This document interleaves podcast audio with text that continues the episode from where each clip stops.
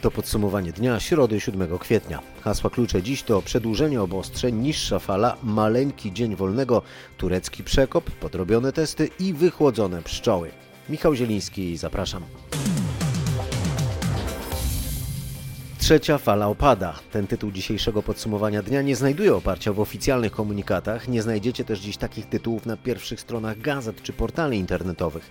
Ale autor waszego ulubionego podcastu wyjątkowo umieszcza w tytule takie przypuszczenie. Tak dziś zatytułowałem odcinek, bo jestem pewny, że niewiele ryzykuję, gdyż świadczą o tym liczby. A jeśli się mylę, to przynajmniej mamy optymistyczny tytuł. Po świętach wczoraj przeprowadzono już znaczną liczbę testów, niemal 100 tysięcy i stwierdzono niespełna 15 tysięcy zakażeń. Co szósty test był pozytywny. W zeszłym tygodniu przy podobnej liczbie testowanych znajdowano niemal dwa razy więcej zakażonych. Natomiast odłożonym w czasie skutkiem szczytu trzeciej fali, którą, który jak mamy nadzieję mamy już za sobą, jest aż ponad 1100 hospitalizacji w ciągu doby i niemal 650 zgonów. E, w całym kraju w covidowych szpitalach jest prawie 35 tysięcy ludzi, mówi minister zdrowia. Obserwowane ostatnio wyniki dotyczące nowych zakażeń, które dają pewną nadzieję, są w tej chwili zbyt e, słabym sygnałem, jeśli można tak powiedzieć, żeby traktować je w optymistyczny sposób. Cały czas mamy bardzo trudną sytuację e, w szpitalach. Sytuacja ta wygląda w ten sposób, że obłożenie łóżek wynosi na dzień wczorajszy ponad 34,5 tysiąca.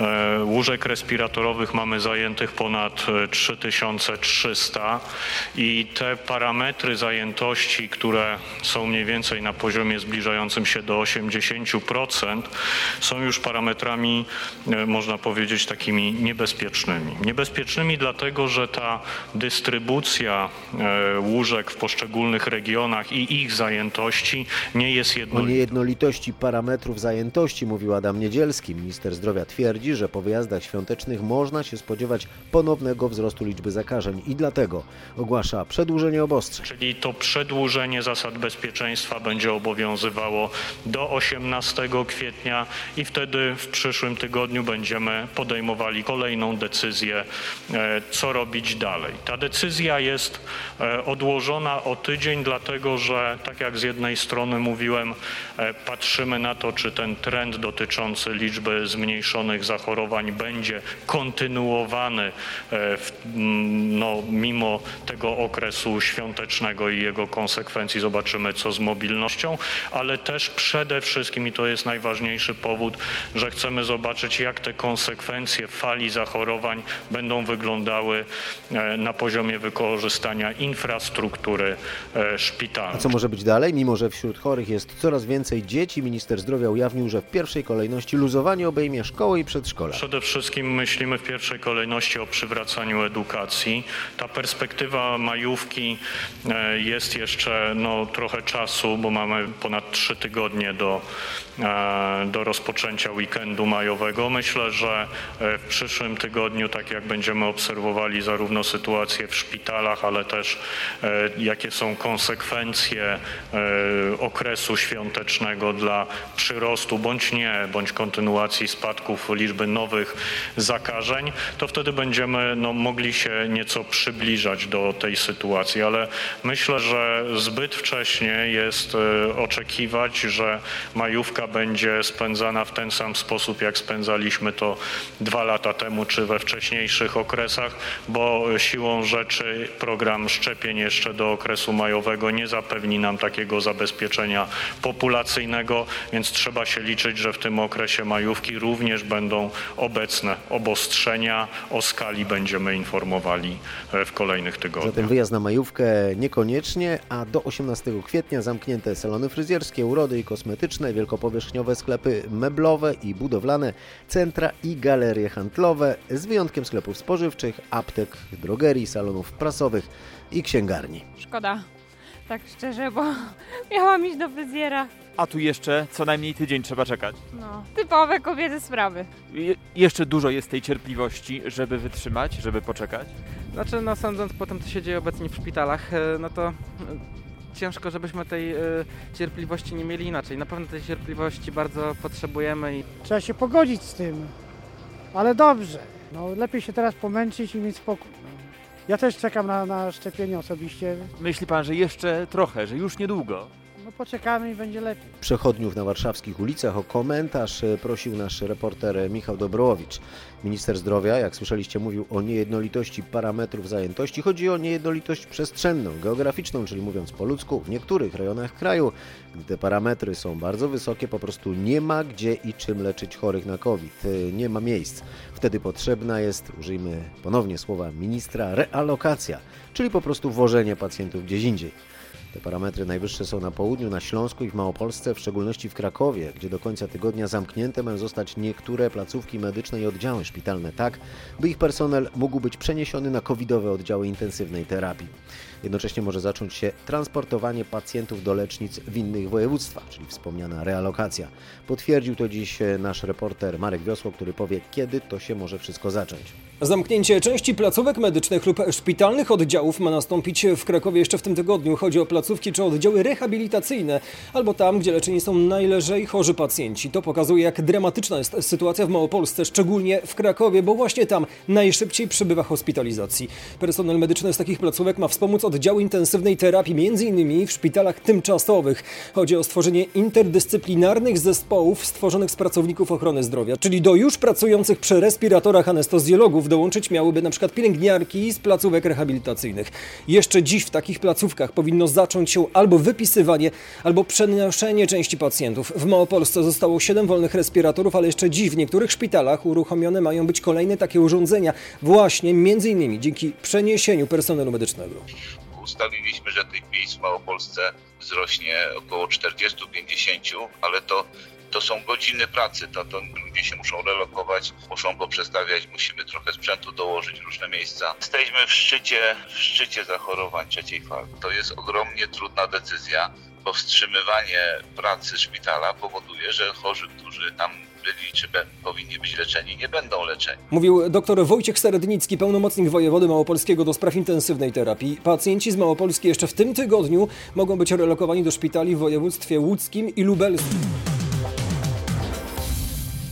Pielęgniarki, fizjoterapeuci, położne, farmaceuci, diagności, laboratoryjni, przedstawiciele innych zawodów medycznych protestowali przed Ministerstwem Zdrowia przeciwko niskim pensjom i bardzo trudnym warunkom pracy. Strajk generalny w szpitalach mógłby się zacząć, gdy uspokoi się sytuacja epidemiczna, ostrzegła w RMF FM przewodnicząca Forum Związków Zawodowych Dorota Gardias. Nasz dziennikarz Marcin Zaporski pytał ją, co oznaczałby taki To jest strajk. odejście od łóżek. Dzisiaj w poczuciu odpowiedzialności takiej sytuacji zrobić nie możemy, dlatego że jest bardzo dużo chorych, bardzo dużo pacjentów. Chorzy w szpitalach będą zawsze, niezależnie od tego, czy pandemia jest, czy się skończy. To w tych szpitalach dalej będą pacjenci. Wtedy odejdą Państwo od łóżek? Kiedy pandemia się już skończy, wtedy będzie już można odejść od łóżek? Nie możemy odejść na wielu oddziałach, dlatego że są odpowiednie przepisy, ale możemy tak zorganizować pracę. Nigdy do tej pory nie zdarzyło się, żebyśmy całkowicie opuściły chorych, bo zawsze opieka pewna jest. Całą rozmowę Marcina Zaborskiego z Dorotą Gardias znajdziecie na rmf24.pl. A jak wygląda praca lekarzy? W podsumowaniu dnia maleńki dzień wolnego. Gościem porannej rozmowy w RMF FM była dziś lekarka z Warszawy, dr Agnieszka Szarowska. Dziś miała wolne. Rano o 8 Robert Mazurek rozmawiał z nią, zanim jeszcze wyszła z pracy. Jak długo pracowała? Posłuchajcie. Maleńki dzień wolnego. E, po wielu godzinach, to znaczy od kiedy pani jest na nogach, od kiedy pani jest w pracy? W pracy jestem od niedzieli.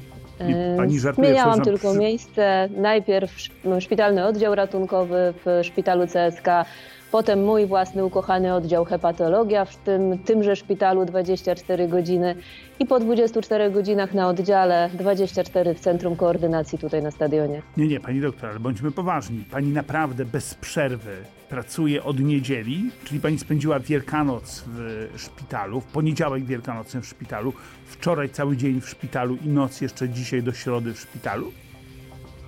Tak, tylko z przerwą byłam wczoraj rano. Doktor Kamińska, serdecznie pozdrawiam, mogła zostać na chwilę dłużej y, po swoim dyżurze, a ja miałam czas, żeby podjechać do moich kotów, wyczyścić im kuwetę, nakarmić, wygłaskać i przyjechać do pracy. A to nie prościej byłoby koty wziąć ze sobą na narodowy i dziecko przy okazji? Niestety, niestety zakaz wprowadzania zwierząt, a dziecko na święta wyjechało do rodziców, także. No tak, każdy ma jakieś swoje rozrywki. Dziecko jedzie do dziadków, a pani jedzie do pracy. Ale teraz mówiąc poważnie, przepraszam, wszyscy tak pracują jak pani? Dużo osób tak pracuje. Niektóre pracują dużo więcej niż ja, niektóre pracują porównywalnie do mnie. No, jest epidemia, jest wojna. Nikt nie mówi o tym, żeby mieć wolne weekendy, jeździć na urlopy i odpoczywać. E, to nie jest ten czas, żebyśmy mogli odpuścić. To już po roku naprawdę wstyd by było, gdybyśmy odpuścili i powiedzieli, że będziemy pracować na jednym etacie, w jednym miejscu i popołudniami odpoczywać.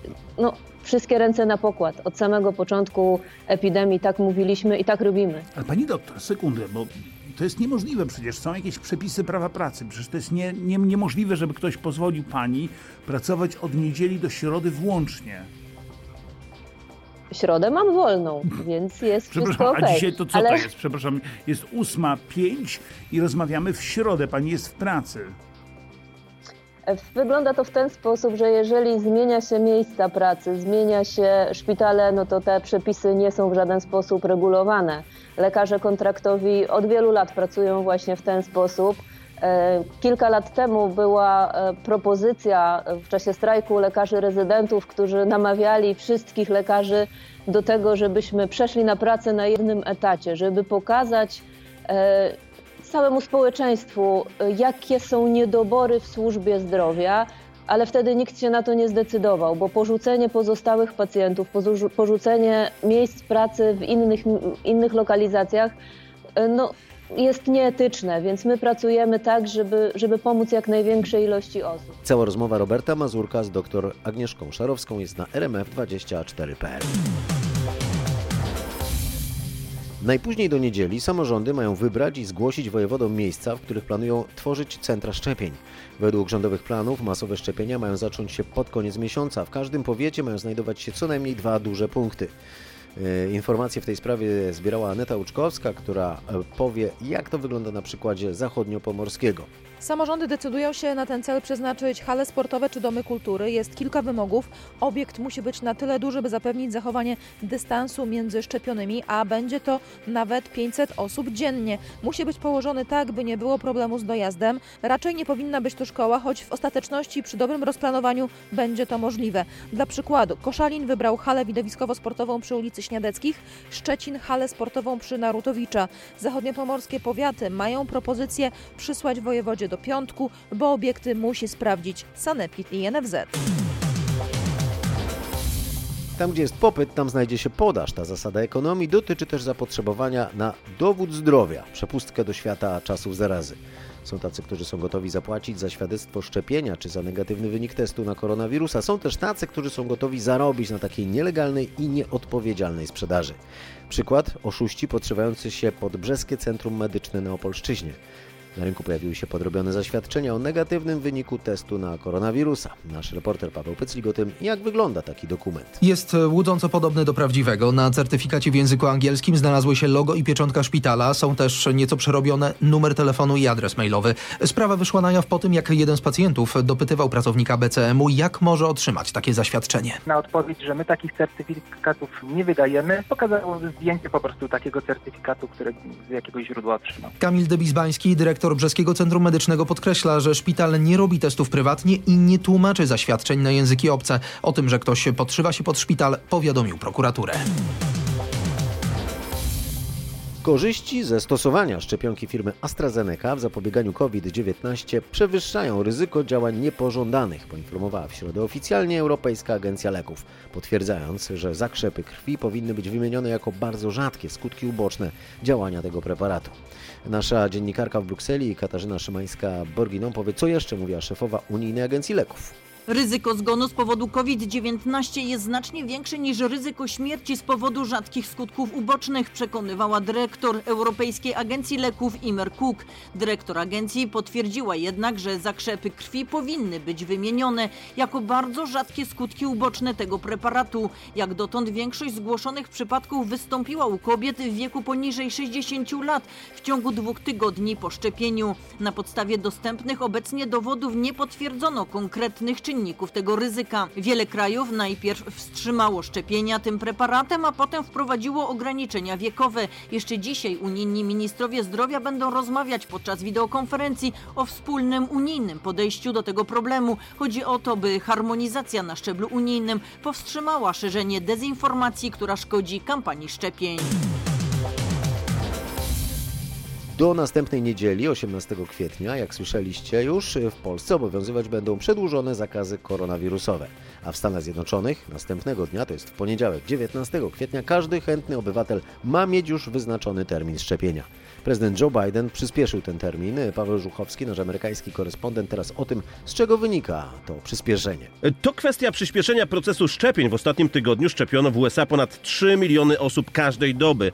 Rekord padł w sobotę, zaszczepiono aż 4 miliony Amerykanów. Już w 33 stanach każdy dorosły może zapisać się na szczepienie. Pozostałe opracowują plany, by do nich dołączyć właśnie przed 19 e, kwietnia. Do takiego nowego terminu zobowiązał ich właśnie prezydent Joe Biden. Amerykański przywódca ogłosił także, że w USA podano od jego zaprzysiężenia 150 milionów dawek preparatu przeciwko koronawirusowi.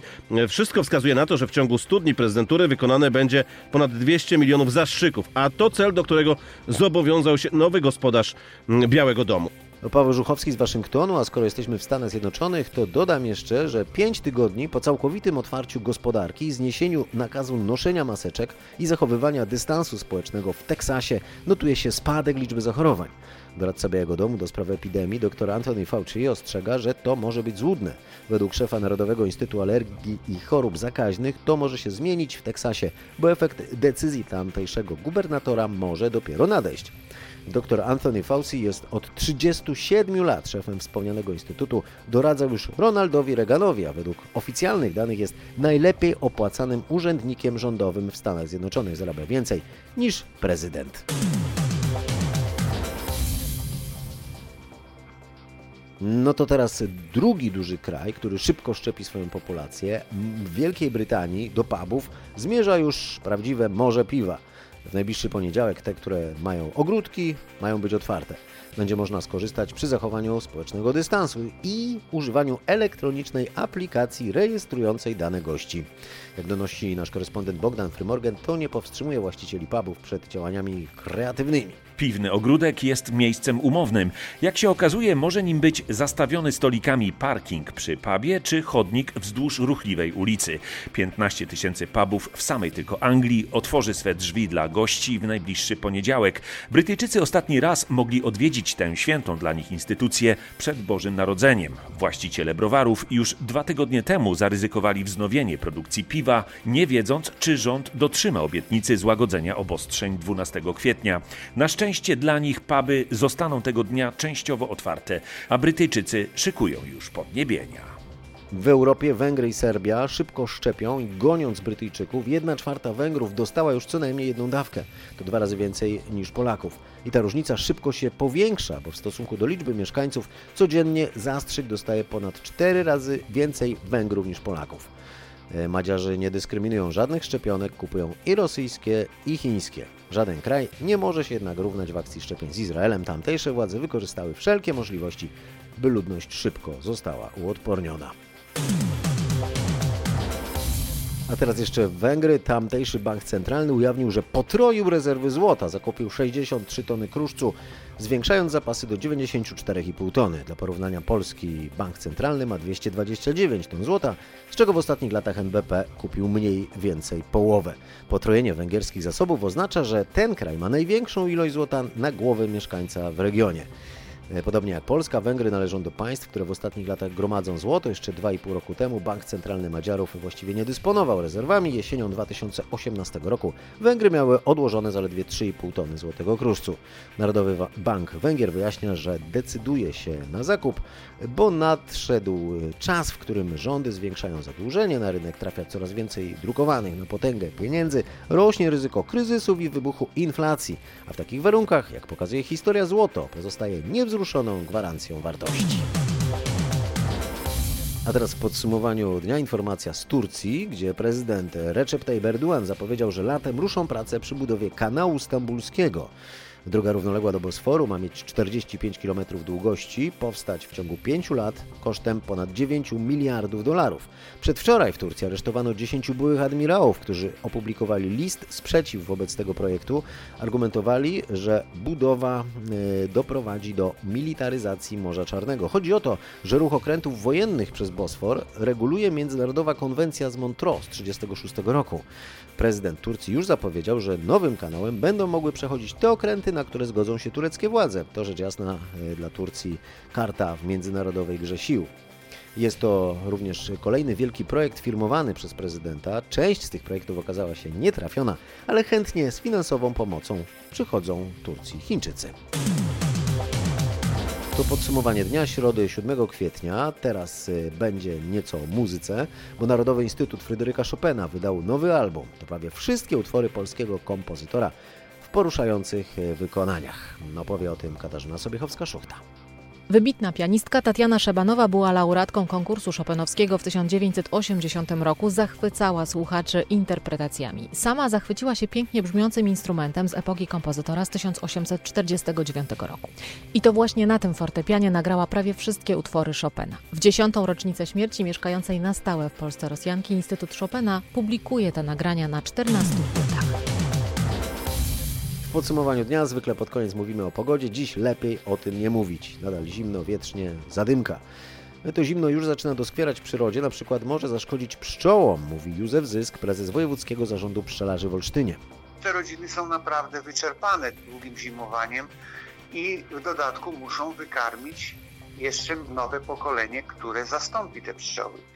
Niewątpliwie, jeżeli nastąpi z jakiegokolwiek powodu brak pokarmu w rodzinie pszczelej, E, może właśnie dojść do osypania się rodziny pszczelej, dlatego że e, wewnątrz kłębu utrzymuje się temperatura plus 34 stopni. Trzeba ogrzać czerw, a w przypadku ochłodzenia pszczoły się maksymalnie kurczą, żeby utrzymać to ciepło.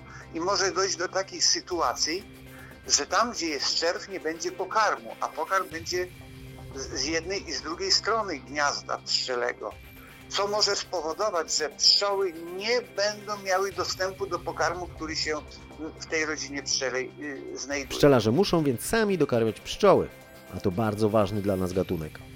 Pszczoły odpowiadają za 80, około 80, nawet więcej jak 80% zapylaczki i i one są producentami żywności, można by tak w uproszczeniu to powiedzieć. Więc mógłby nastąpić i niewątpliwie do tego by doszło głód. No przecież większość roślin, owoców i tak dalej to są zapylane przez, przez robotnice. No to co wtedy byśmy mieli na naszych stołach? Ale już nawet pomijając to, sam komfort y, psychiczny, y, zupełnie inaczej się czujemy, jak idziemy gdzieś w parku na spacer i słyszymy, że tam pszczoły pracują gdzieś na kwiatach, prawda? To człowiek tak się, to jest taka psychoterapia również, także nie, nie tylko od strony tego miodu, ile te, te pszczoły nam wyprodukują, czy pyłku, czy innych tam produktów, ale też y, po prostu takie samopoczucie człowieka jest zupełnie inne, jeśli my czujemy, że obok nas właśnie tu pięknie pracują pszczoły. Nadmiar przyrody w otoczeniu odczuwał przez 36 dni pilot Brazylii, który w czasie pandemii, gdy nie ma zajęcia przy wożeniu pasażerów, podjął pracę przy obsłudze transportowej nielegalnej kopalni złota. Jego samolot rozbił się w dżungli, pilot przez tydzień był przy wraku, potem ruszył w Amazonie. Schudł 25 kg, podpatrywał co jedzą małpy, spał z dala od wody nad ziemią, by nie zjadły go krokodyle, jaguary albo anakondy. Cały czas natomiast zjadały go owady. Okazało się, że przez miesiąc pokonał zaledwie 30 km. Jak się uratował? Jak wspomina te 36 dni w dżungli, więcej o tej przygodzie możecie przeczytać na rmf24.pl. I to już wszystko w dzisiejszym podsumowaniu dnia. Ja życzę samej radości z przyrody, no i jak zwykle zdrowia. Do usłyszenia, do jutra.